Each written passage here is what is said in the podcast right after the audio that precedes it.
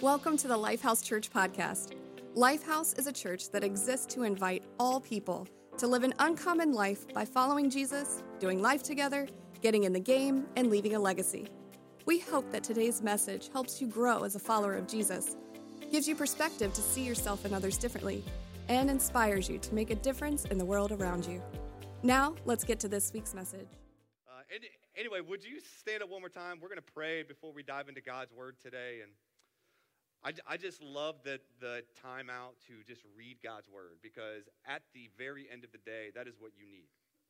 You need that more than you need anything that I'm going to say today. But that is the scripture text that we're going to be drawing from today. And there's going to be a prayer, a, a, prayer on the screen behind me. This is just as a way to prepare our hearts, minds, and spirits before we dive into God's word today. I know you come in here a lot going on. You got fam- I mean, family, kid, you, you got a lot going on. And I just pray that the next 30, 35, 40, 45, 50 hour, we'll see how things go. Uh, time is a time where you sincerely hear from the Holy Spirit because we, we need it. All right, if you wouldn't mind lifting up hands with me, there's going to be a prayer on the screen behind me. If you would just join in and let's pray together. Father, thank you for your love. Jesus, thank you for showing us the way and making a way for us to be in relationship with God. Spirit, you are here and you are willing to speak, change, convict, guide, reveal, and comfort. Have your way as we hear your word today. And everyone said, Amen. You can have a seat. You can have a seat. Our scripture text today, I think, brings out something very interesting about Jesus. And we, we have been in a series called Jesus, Jesus and, where we've been looking at the life of Jesus, not just as being Lord, not just as being Savior, but as being our, our example. Because many times we can, we can be in the church, we can be a Christian, but many times we can lose the way of Jesus. And I've just felt, like I said, from the beginning of, of the year, we're going to take a year, two years, and we're just going to look at Jesus. We're going to look at how he spoke, look at what he did, how he handled certain situations, questions he, he, he asked. And we're just going to say, Jesus, how can we be more like you? So, the past three weeks, we've been talking about Jesus and serving. What, what an incredible response. Church, I just want to say thank you. We had over like close to 100 of you commit to serving in the house of God. Uh, and, and so I just want to pause and say thank you to you for responding to that. I don't think you understand. Like, I literally think that we've doubled our violent, like, like our serve team base. So we just sincerely want to say thank you for not just hearing God's word, but responding to God's word. And we just sincerely want to say thank you. Today, we're going to do a one off where I, I just really felt led to talk to you today from the subject title Jesus and Self Awareness. Jesus and self awareness. And I was trying to find different sermons on this, and I didn't, did not find many of them. And, and really, I think it's very interesting in, this, in the story that we heard today, that Kelvin read so beautifully. We, we hear the disciples in this position where they go to the other side, a storm comes up. I love the fact that Jesus is napping. Just love that. I'm like, Jesus is a napper. I want to be more like Jesus. I want to take more naps for the glory of God. You know, like he, he just takes a nap. The storm comes. The disciples are freaking out because really, many times, many times throughout our life, we feel like Jesus is napping, don't we?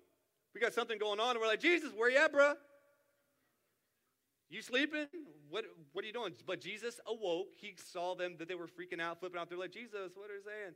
and he calms the storm. But then Jesus, instead of saying, What I love here, right? Let's go ahead and read it, verse number 39. He says, When Jesus woke up, he rebuked the wind and said to the waves, Silence, be still. Suddenly the wind stopped and there was a great calm. Then he asked them, Why are you afraid? I, I love here that Jesus did not say, Just stop being afraid, bruh. Don't be afraid, right? Because even that is one of the most repeated commands of the sea. Some of y'all think in the Bible it's just a bunch of God saying, don't do this and don't do that and stop smoking, drinking, doing all this stuff. You know what the most repeated command in the Bible is? Don't be afraid.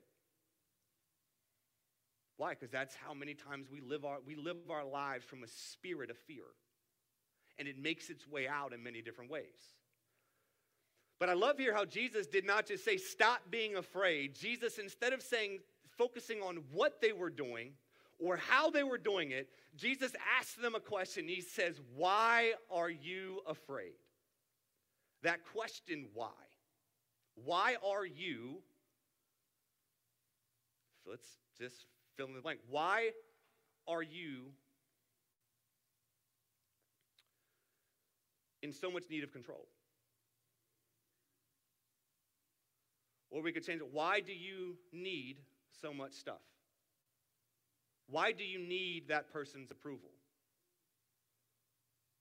Why won't, I mean, like, are, are you seeing there's power in that word why? Because when you ask the word, when you ask the question why, you aren't just focusing on what someone's doing or how they're doing it, you're going a little bit deeper into why. And really, I think many, many of us, many times, are very often aware of what we do and how we do it or how we are, but many of us don't do the hard work of being aware of why. And as really our goal, our vision at Lifehouse is to live this uncommon life that Jesus offers. The vision of our church is you becoming a certain kind of person. That person is Jesus. That's why the church exists. The church doesn't exist to just grow. The church doesn't exist just to plant campuses, to grow in number. The church exists to help you grow to, to be like a person and that's Jesus. So, as we are all on this journey of becoming like Him, of living this uncommon life, I believe one of the most neglected parts of our discipleship, of our following Jesus, is narrowing in on why we do what we do, not just what we do. Because I think many times we think Jesus is a lot more concerned about what we're doing more than he is concerned about why we are doing it. And really, today, I want to go beneath the surface of just telling you not to do things and you shouldn't this and you shouldn't that. Really, today, I pray we all go on a journey of maybe discovering the importance of why. And, and this could be a little scary because this means you have to get past the surface.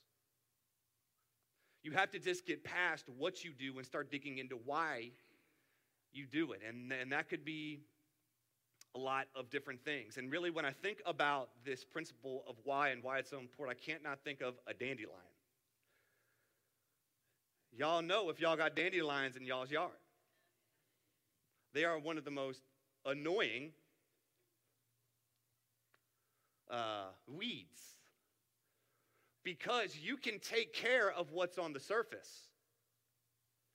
But you know, if you don't get down to the root of a dandelion, you pull that thing out, and in two days, that joint's right back. Why? Because you can take care of what the fruit is, but you haven't dealt with the root. So the root is going to keep growing fruit unless you deal with the root. And what we find, I like you, Wanda. You can sit in the front row anytime you want. But many of us have things in our life that we see the fruit of, and we're frustrated by the fruit, and we're upset at the fruit, and we're tired of the fruit, and we want to attack the fruit and we keep pulling the fruit up. We keep pulling the dandelion up. We keep pulling it. We keep pulling it. We keep pulling it. We keep pulling it. But it just seems like things keep coming back. And I think a lot of the reason why is because we know that there is a dandelion. We know that there is a weed. We know there's something we need to pull up and we want to keep pulling it up and we pull it up, but we don't actually get beneath the surface to address the root. And I really believe the root is really connected to that question why? Because Jesus wasn't just saying, I just don't see you're fearful. I'm not just interested in the fact that you are showing fear and, and, and, and, and your actions are showing you're fearful. I want to get beneath the root and I want to ask, why are you so afraid? Let's dig in to the let's dig into the root. And that's what I pray today that as followers of Jesus today, my heart, look, I can't get into everything, but my heart today is that you would see the importance and we would be a church that doesn't just focus on the fruit, we be a people that are even more concerned about the root. We would, we would give Jesus access to the deepest parts. You know how easy it is to be in the church and surfacey? And you guys have seen this. People who, who can preach and teach and lead and speak in tongues and prophesy and do every spiritual gift. But when you get beneath the surface, they have the gift, but there's a difference between gifts of the Spirit and the fruit of the Spirit. We forget that. That's why you see people who have some of the best gifts are some of the meanest. Not full of love, not full of joy, not full of peace, not full of patience, not full of all that. You know, when Paul's saying, oh, there's some fruit of the Spirit. But I really believe today that, that by God's grace, the Lord, through the power of His Holy Spirit, we are going to be a community of people that don't just want to settle for outward Christianity, Jesus stuff. That we have to be a community and people who say, Jesus, I'm going to pull the veil back. I'm going to allow you into some of the most sensitive, deepest pieces and places of my being. This word why is very powerful because it dives into the nature and the nurture. And why is a combination of nature and nurture. Like, what, when you think of why you are the way you are, the good, the bad, and the ugly. Like, why you are the way you are. Y'all, do you know how complicated that can be? Because we're all complicated and we all have different experiences. We all have different things that have been done to us. We have different home lives we've grown up in. We've had different churches and religious experience that we've had. We maybe you were born with a certain proclivity inside of you and you're like, "Why do I have this? I don't even want it. I feel stricken with it." It can be nature and nurture. There, when I mean, I can tell you how many times I've asked, and, and I've shared this before. And if you've been at our church, you know this is part of my journey and story. It's like I, I was, I asked God, why, do, why was I given stuttering? And you're like, well, John, you don't stutter that bad. Well, you don't know me. Y'all don't know what I've been through. Okay? Like, I mean, honestly, I'm just like, what the heck, God? Duck, duck, damn? Is that the way this, this worked? But honestly, it was something that I didn't ask for, and sometimes you're given things in life you didn't ask for. Maybe it's a diagnosis, maybe it's a certain mental struggle, maybe it's a certain emotional struggle, maybe it's a certain physical struggle, maybe it's a certain sexual struggle, maybe it's a certain addiction. Like there, there, there are parts of why we are the way we are that we have to explore. And some of some of it's nature, and some of it has been nurtured into you. Because we have to understand we are crock potted in a culture. You are literally in a crock pot called the United States. And you have to, have to know that in, in some way, shape, and forms, the reason you are the way you are is a combination of like the people that you are with and the country that you're in and the family you're a part of.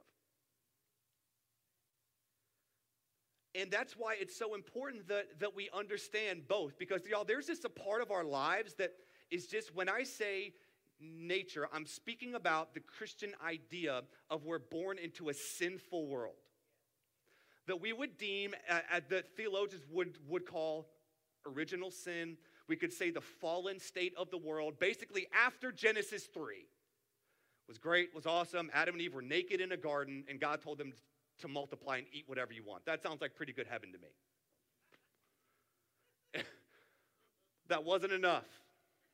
They wanted more. Satan came to them and said, You could be like God. Just eat this. God's holding something back from you. So, so they took, they did against what God's best was. And then they sinned against God. They did what God's best wasn't. And so then there, there was, ever since that moment, every part of our being is fallen emotional, relational, psychological, physical, spiritual, every Yule you will put there it, the, the fall has infected all of these areas.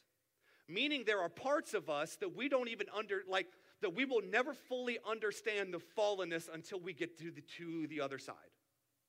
There are things that happen in our world that we try to explain, we want to explain, that will only be explained because of the fact that we live in a fallen world that is broken and hurting and far from God.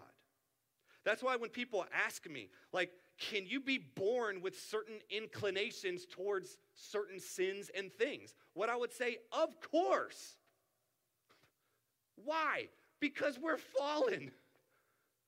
And that fallenness makes its way into every piece of who we are.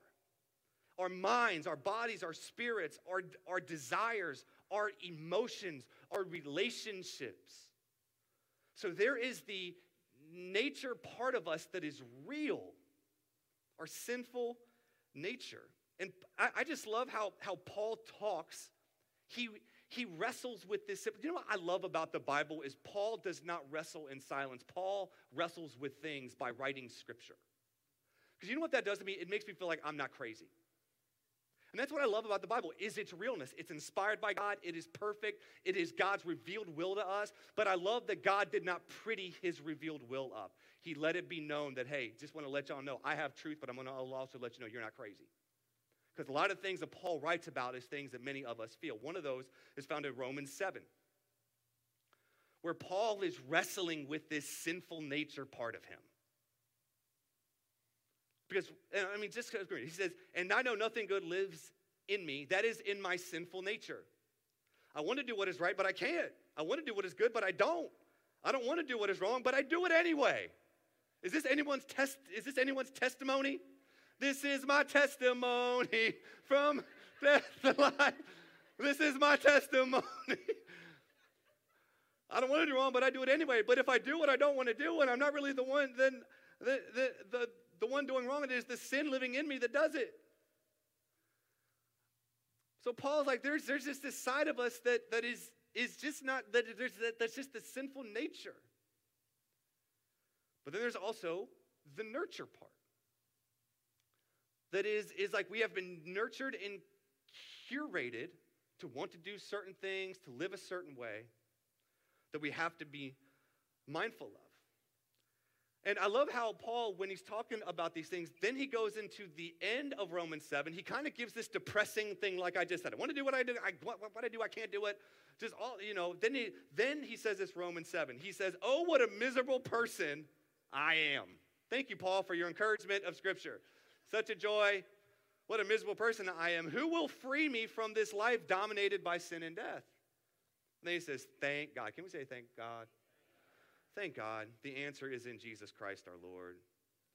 So you see how it is. In my mind, I really want to obey God's law, but because of my sinful nature, I'm a slave to sin. But then he dies. See, Romans 7 is not the end of the story. Then we dive into Romans 8. And Romans 8 says this So there is therefore now no condemnation. Everyone say no condemnation. No condemnation. Y'all, we just need to give God a praise break right now that God does not look at us and condemn us.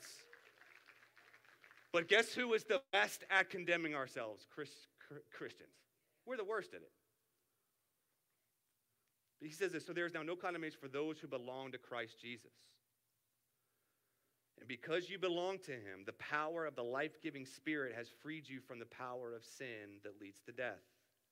The law of Moses was unable to save us because of the weakness of our sinful nature. So God did what the law could not do. He sent his own son in a body, like the bodies we sinners have and in that body, God declared an end to sin's control over us by giving his son as a sacrifice for our sins.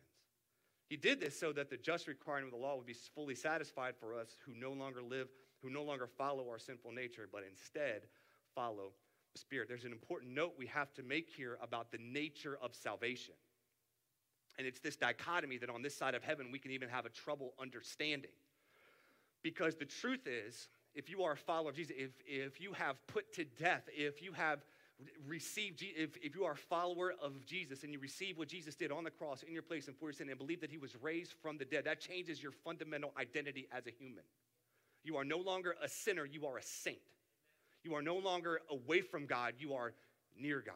You are no longer unrighteous, you are righteous. And this is not because of what you have done in and of yourself, it is because of what Jesus did in your place. And because Jesus won it, because Jesus won life, then he can give life to whom those who ask him. So that is why whenever we say, Jesus, I need you to take control. I, I need this, this sinful nature inside of me. I, I receive you. So now my even my fundamental nature is changed, and I have the opportunity to put this sinful nature, this side of me that wants the opposite of God. I have the opportunity through the power of the Holy Spirit to put this sinful nature to death so I can walk in God's best for me. But this starts as you understand that your identity has been changed. And then when you start to walk out to be like Jesus, you start to walk in the life of the Holy Spirit, you are now not doing good things to get the approval of God. You're starting from the approval of God, and then you are learning to live up to and live into who and what you already are that Jesus has made you. This is the good news of the gospel. So let me say it this way salvation, being rescued from your sin, is a work that God did for us, the cross and the resurrection, and a work that God is doing in us.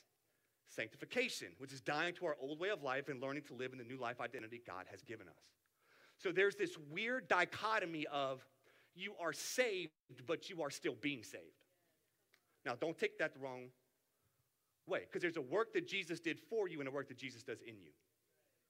The work that Jesus did for you, you had no, the only thing you offered to that pot was sin.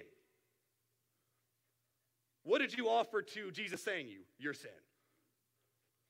But there's a work that he did for you, but now, as you receive the work that he did for you, now you then start the work of him working in you. So now you are starting to live up to and live into this new identity you have as a follower. This is so important that you understand the nature of salvation as we're diving into the why. It's this weird concept of like already but not yet. You are saved, but you are in the process of being saved. Even the kingdom of God is like this. Jesus is ruling and reigning as the king, but it ain't in full completion yet. There's going to be a time where every knee will bow, every tongue will confess that Jesus Christ is Lord. And that time is coming. I felt like it was very important that we know the, the, the, the nature of salvation so we can know that, yes, like we have a safe place to dive into the why. That as we dive in there, trust me, you're going to find some reasons. And what I want to talk about this before I dive into some things is the reasons we struggle with diving into the why. Because even some of you are going to struggle with this idea. And I just want to maybe highlight three ideas that maybe you would struggle with. Number, number one, you'll be afraid of what you find. Some of you have literally forgotten a lot of, of your past because it was so hurtful. And even the thought of diving into your past and looking at why you struggle with some of the things you struggle with right now would literally be going into the most sensitive parts of who you are. And I just want to let you know that, that you probably need to do that with somebody. because some, some of y'all like you, you, you know you struggle with certain certain things and you, you know that it is connected to a person or a certain environment from your childhood and you keep find you know you keep trying to like you know say a bible verse which hey we're all about bible verses say them speak them but at the same time if you try to slap that on an experience you've never allowed jesus into if you try to slap, slap that on a place in your life that you are broken and wounded and you need healing in. Can a scripture help with that healing? Absolutely, because you're replacing the lie with the truth. But many times, if you have a wound and a hurt, and you've in many ways kept Jesus from it, because this is what we can do, y'all. Church people are the best at this. Because it can be a scary, scary thing.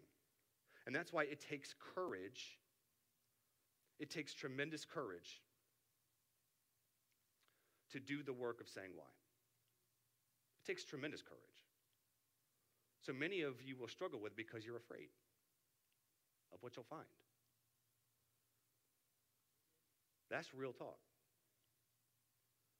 Secondly, you, you might struggle because you're, um, it doesn't feel like progress. Some of y'all just like, man, I just want to keep it moving, baby. Keep it moving, keep it moving, keep it moving, keep it moving. I understand that because this is my proclivity. Lord, I got things to do for you. I got goals to hit. Uh, and what I realized is that I would not stop and deal with things that needed to be dealt with and diving into, my, into the why portion because to me it didn't feel like progress. But I just want to let you know taking three steps back to take 10 steps forward is progress. You can feel like I am not moving forward. I'm actually taking a few steps back, and I need to take a few steps back. But what it actually is, is a slingshot. You are going back so you can be propelled forward. Also, I want to just let you know you don't, you, you, you reproduce who you are. And the work you do on yourself, parents, leaders, the work you do on yourself to let Jesus into the deepest parts of who you are to bring wholeness and healing, it will be felt in everything you touch. It will be, t- it will be felt in every area you lead. It will be felt in every single area you touch. So I just want to encourage you. Some of you that would be like, ah, oh, it would just be a waste of time. No, it will actually be super beneficial. Thirdly, um, maybe a reason why we would struggle is bad theology. Because I just, I just think, honest, honestly, we have gotten into this mindset God cares more about what we do for Him more than who we are.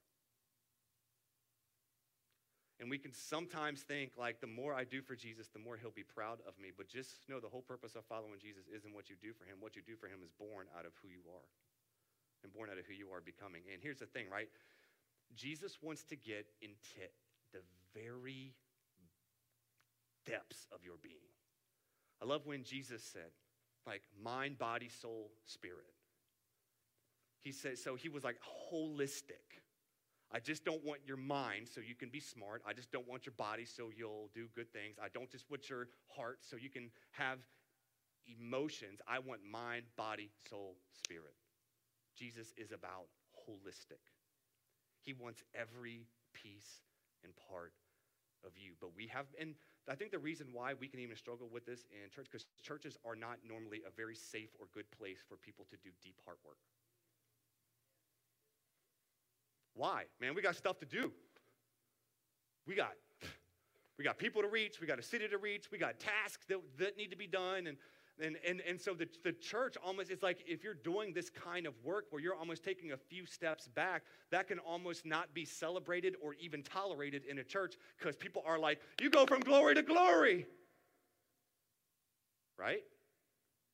And you can almost feel intimidated. You can almost feel shamed. You can almost feel, and, and one, of, one of the things that I love about what the Lord is doing in our church in this new season is, is that I really believe that Lifehouse is a safe place for those who are in a part of their journey with Jesus that isn't clamorous. And it can be a safe place for you. If you, if you need time to just come to service and not serve, please do that.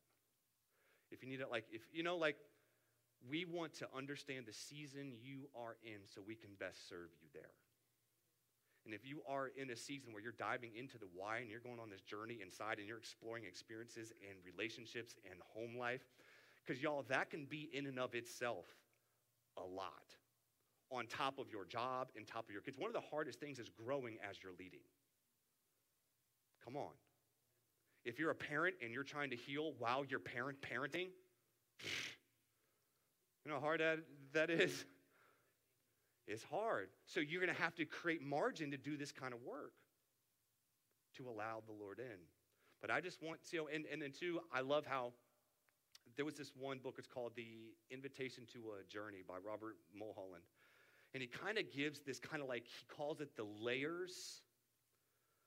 What does he call it? The, where's it at? Layers of repentance.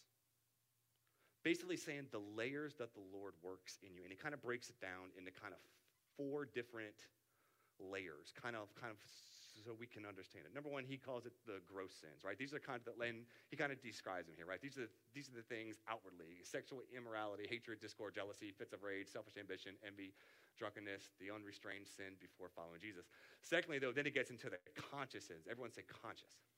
Conscious sins. These include sins that are socially acceptable, but conflict with the way of Jesus, materialism, self centeredness. You, you can read those there. Thirdly, then it gets into the unconscious sins, right? Where it's like these might include sins like, um, such as patterns of thinking and feeling, motivations, along with the sins of omission, right? So this is getting a little bit like, do you see how it's getting deeper? Where you've got these like, these are like, I need to stop getting drunk and sleeping with people that I shouldn't right? Those are kind of obvious, right? But then you get into things like the conscious sins. Well, you know, I kind of don't give any money away. Maybe I should do that, right? Then, then it gets into the unconscious. These are just things that, that the Holy Spirit reveals to us in different seasons of life. Patterns of thinking, right? It, it goes into your motivation, your heart. Why do you do things? But then it gets into this one here, which I love. It's called trust structures where it says these are the things that shape what motivates us to act and feel the way we do, areas of ourselves where we do not rely on God, but ourself for our well being. And these, this is the place where Jesus ultimately wants to go. But I think honestly in church, we're just after many times the like crazy sins. Just get those out. When y'all, Jesus wants so much more. He wants to thoroughly convert. One of the things that I love that was said about C.S. Lewis, people said he was the most thoroughly converted man they'd ever met. I just love that word, those words, thoroughly converted. Mind, body, soul, spirit. And we can have a bad theology thinking Jesus just wants what we do, but not who we are. All right, so let's let's kind of switch switch here. Let's let's dive into four reasons why, diving into the why helps you become more like Jesus. And then we're going to end here. Number one, it helps you grow in grace for others and for yourself. It can be so hard to understand why someone does what they do if you don't even understand why you do what you do. And sometimes the reason we're so graceless towards somebody else is because we've never done deep work to explore us and see how nuanced and layered we are. And it's wild that as you dive into yourself and you start to put things together, nurture, nature, whatever, and you start to see the contributing variables and factors to why you do what you do, it's amazing how that will then overflow into your perspective of people. And this is what I love about Jesus is Jesus could have just been a God that said, "Stop doing that, don't do that, you shouldn't." But then Jesus took on us. He took on a human body. This is what is so powerful about the incarnation. Is that it was not God just saying, "Don't do this." He said, "I want to understand you." So I'm just not going to tell you what to do. I'm going to actually become like you. That's what I, that's why I love Hebrews 4. It says this high priest of ours understands. He's talking about Jesus. He understands our weaknesses for he faced all the same testings we do. Yet he did not sin. So let us come boldly to the throne of our gracious God. There we will receive his mercy and we will find grace to help us when we need it most. Do you know what gives Jesus the ability to help us when we need it the most, when we're at these moments? Is because he understands. Jesus can give grace because he's been where we are and we can go to him to receive because he's been there. Isn't it? Don't you just want to punch people that have never been where you are? And they try to give you advice? Trying to play Monday morning quarterback in a situation they've never been the quarterback in? Not that people can't give good advice if they've, if if they've never done something that you have done, but at the same time, I think it's always wise, even as we're giving advice, we preface it, I've never been where you are, but. Right? I may not fully understand, but. But y'all, one of the reasons why I think we struggle with giving people grace could be the fact that uh, the lack of depth we've gone in to explore us. It's hard to understand someone's brokenness if you've never like, explored yours. And so doing this deep work isn't just about you, and going into the why isn't just about you. It really is about as God does a work in you, as you allow Jesus into you, it actually gives you the ability to help Jesus get deeper into other people. So the first thing is it helps you grow in grace with others and for yourself. Number number 2, making conscious what is unconscious is one of the first steps towards real change.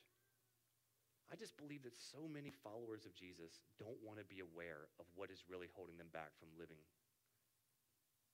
for all that Jesus has for them. And really, I think a part of it is just that we're, we're, we're just kind of spiritually ignorant. And it's not that it's a bad ignorance, it's just the fact of maybe you've never heard this before.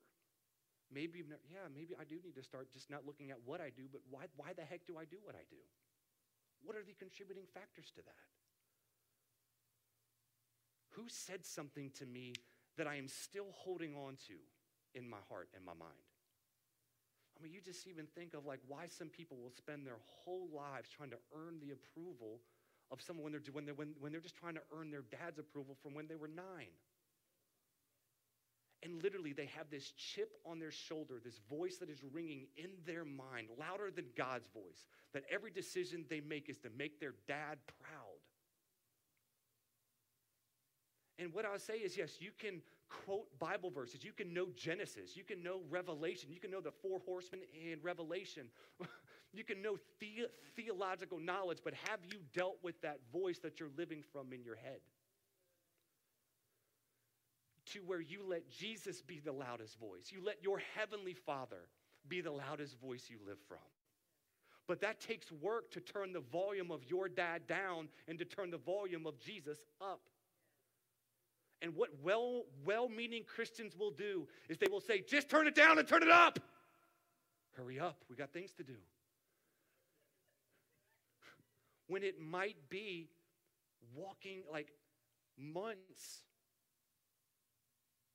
of digging into like how that voice was rooted, the moment when you were nine, eight, nine years old, where, where it got connected, where it got rooted in, in you. I need my dad's approval. Are y'all seeing, seeing this? This is getting beneath the surface into the things, like I said, the root of things of why you probably see patterns of struggle in your life, though you have a passionate love for Jesus. You know theology, you know scripture, but it's these sorts of things that Jesus wants access to in your life that you will never change if you're not conscious of it. And that is why doing this why work could be the path, it could be the way to make what is unconscious in your life conscious. And y'all, you can't change or cast out what isn't named. You have to name it, you have to identify it.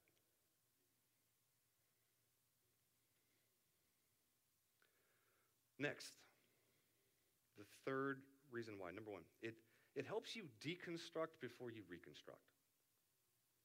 I don't think we understand when we start to follow Jesus.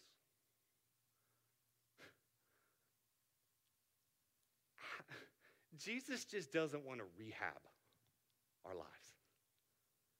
He wants to totally reconstruct our lives. And that's why some of you, whenever you start to follow Jesus, it almost feels like your life gets a little worse. Not in every way, but in, in some ways, because you're starting to care about things you never cared about. You start to be aware of things you do that you never were aware of.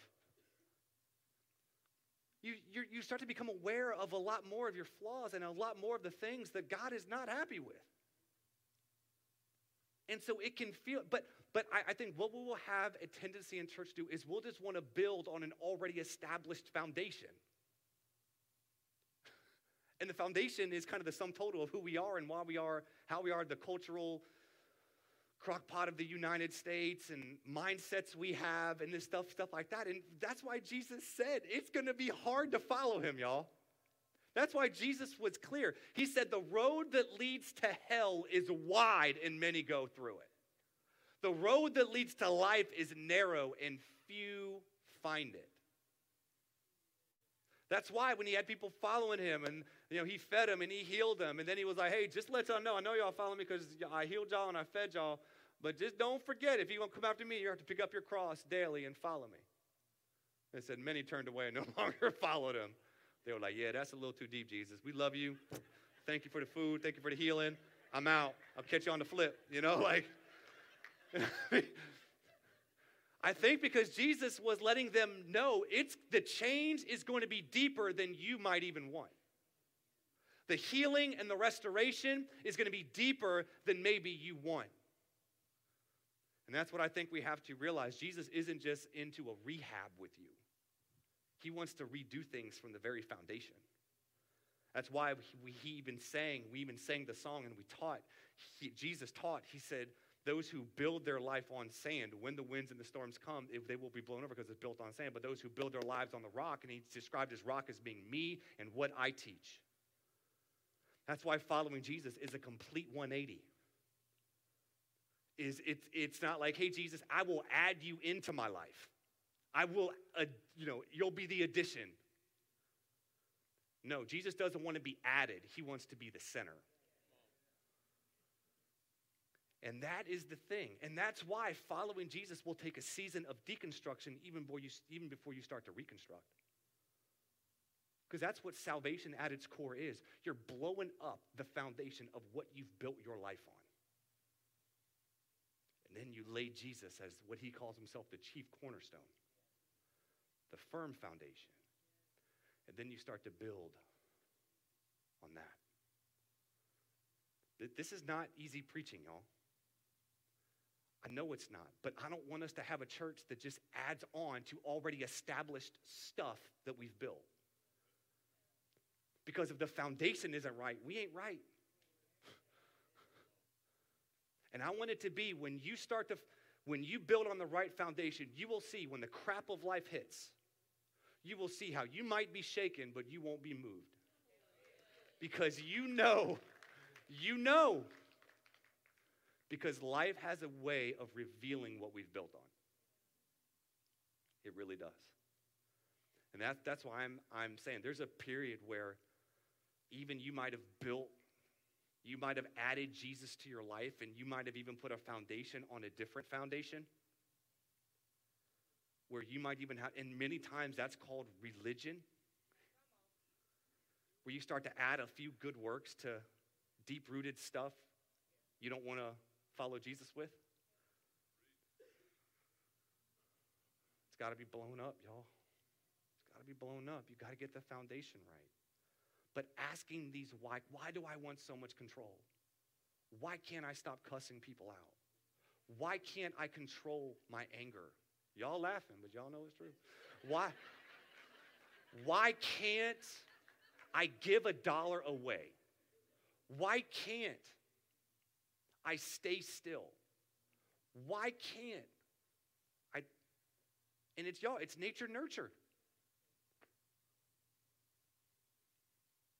But y'all, these are the questions we have to ask if we want to be fully devoted, holistic, thoroughly converted, Jesus the foundation questions. Because I could just say, just don't fear, guys. Just don't fear. Have a great sun. Have a great Sunday. But what does that do for you? It's just like, yeah, I know that, John, but I'm fearful. Why? Let's do some work. Let's do some work. Now, man, I preached, gosh, it's already 1030. Man. Okay. Next. It, it, and here is what I think one of the most important things. When you get into why, it protects you from having a victim mentality. Because that's what you'll be tempted to do. As you do the hard work and the courage of diving into why, what you'll be tempted to do is to blame. My mom, my dad, my cousin, my uncle, my boss, my roommate. Come on, let's just start saying names now. no, I'm just kidding. Don't do that but you'll be tempted to just start pointing fingers. And that's where this can go wrong. And even some of you, you're like, I don't know where you're going with this, John. Blaming, give people a way to play the victim. And here's the thing when you discover why, there's a difference between, between an excuse and a variable. You can identify a variable as to why you are the way you are without making it an excuse. You have to know variables, y'all. You have to be able to name influences. But naming what is influencing you is not blaming it, you're just naming it. Then, as, as you start to become aware of these unconscious things that have been contributing to why you are dysfunction the way you are and some of the ways you are, then in, instead of, of, of saying, I'm going to blame you, now here's the hard thing. It might not be your fault, but it is your responsibility.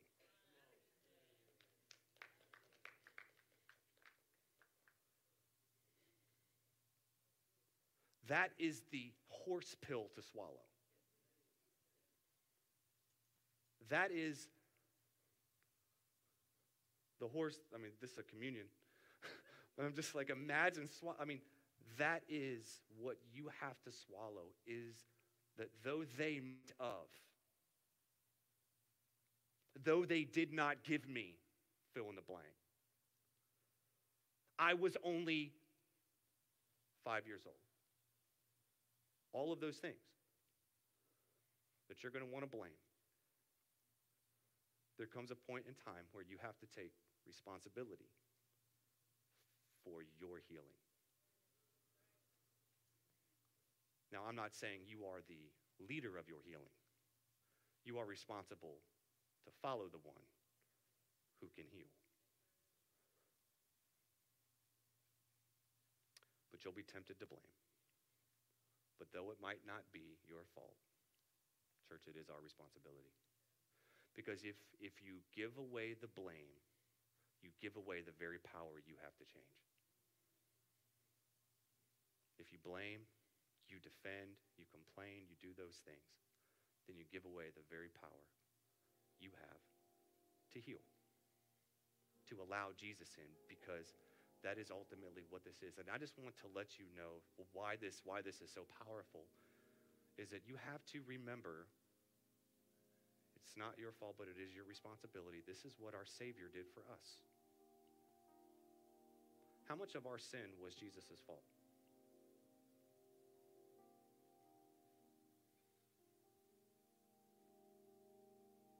Zero. I'll just answer it. How much sin did Jesus take? All of it. He made our sin, which was our fault, his responsibility.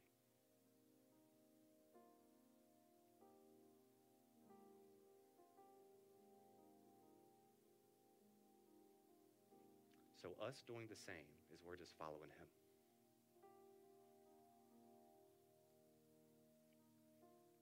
My prayer for us individually and corporately as a church and as people who are aiming to be fully devoted, uncommon, holistic followers of Jesus is will we have the courage to ask why? Will we take time to not just focus on the things we know we do and the mindsets we know we have? Will we do the hard work of allowing Jesus into those places and ask, why are you like this? And listen, I just want to let you know as a church, we are here for you this is not easy work. And if you want some people to journey with you and walk with you as you dive into this stuff, this is something you can definitely do on your on your own. And and but at the same time, I feel like you'll probably hit points where I need someone to process with. Maybe you need to get a therapist. Maybe you need to get someone to help walk you through these sorts of things in a professional way. Listen, I'm not going to stand up here and tell you the exact way you need to carry this out. But what I hope you hear today is that it needs to happen. If you're going to let Jesus into the very depths of who you are. Because he wants to sanctify not just the outward, he wants to sanctify the inward. The very down to every thought mind, body, soul, spirit. And this is what we're after, church. This is our vision. And if we believe that as the Holy Spirit does, does that, you're going to find freedom you never knew that was possible. You're just not going to be pulling dan- dandelions up. You're going to be getting a shovel and getting them daggone roots out. So them daggone dandelions don't be coming back. Would you stand up with me? Thanks again for listening to this week's message. And if today's message helped or inspired you, feel free to share it with someone. If after today's message you have questions, need help, or just want somebody to talk to or process with, just shoot Lifehouse a text to 757 690 2401. For more information about Lifehouse, you can visit us at lifehouseonline.church. That's lifehouseonline.church.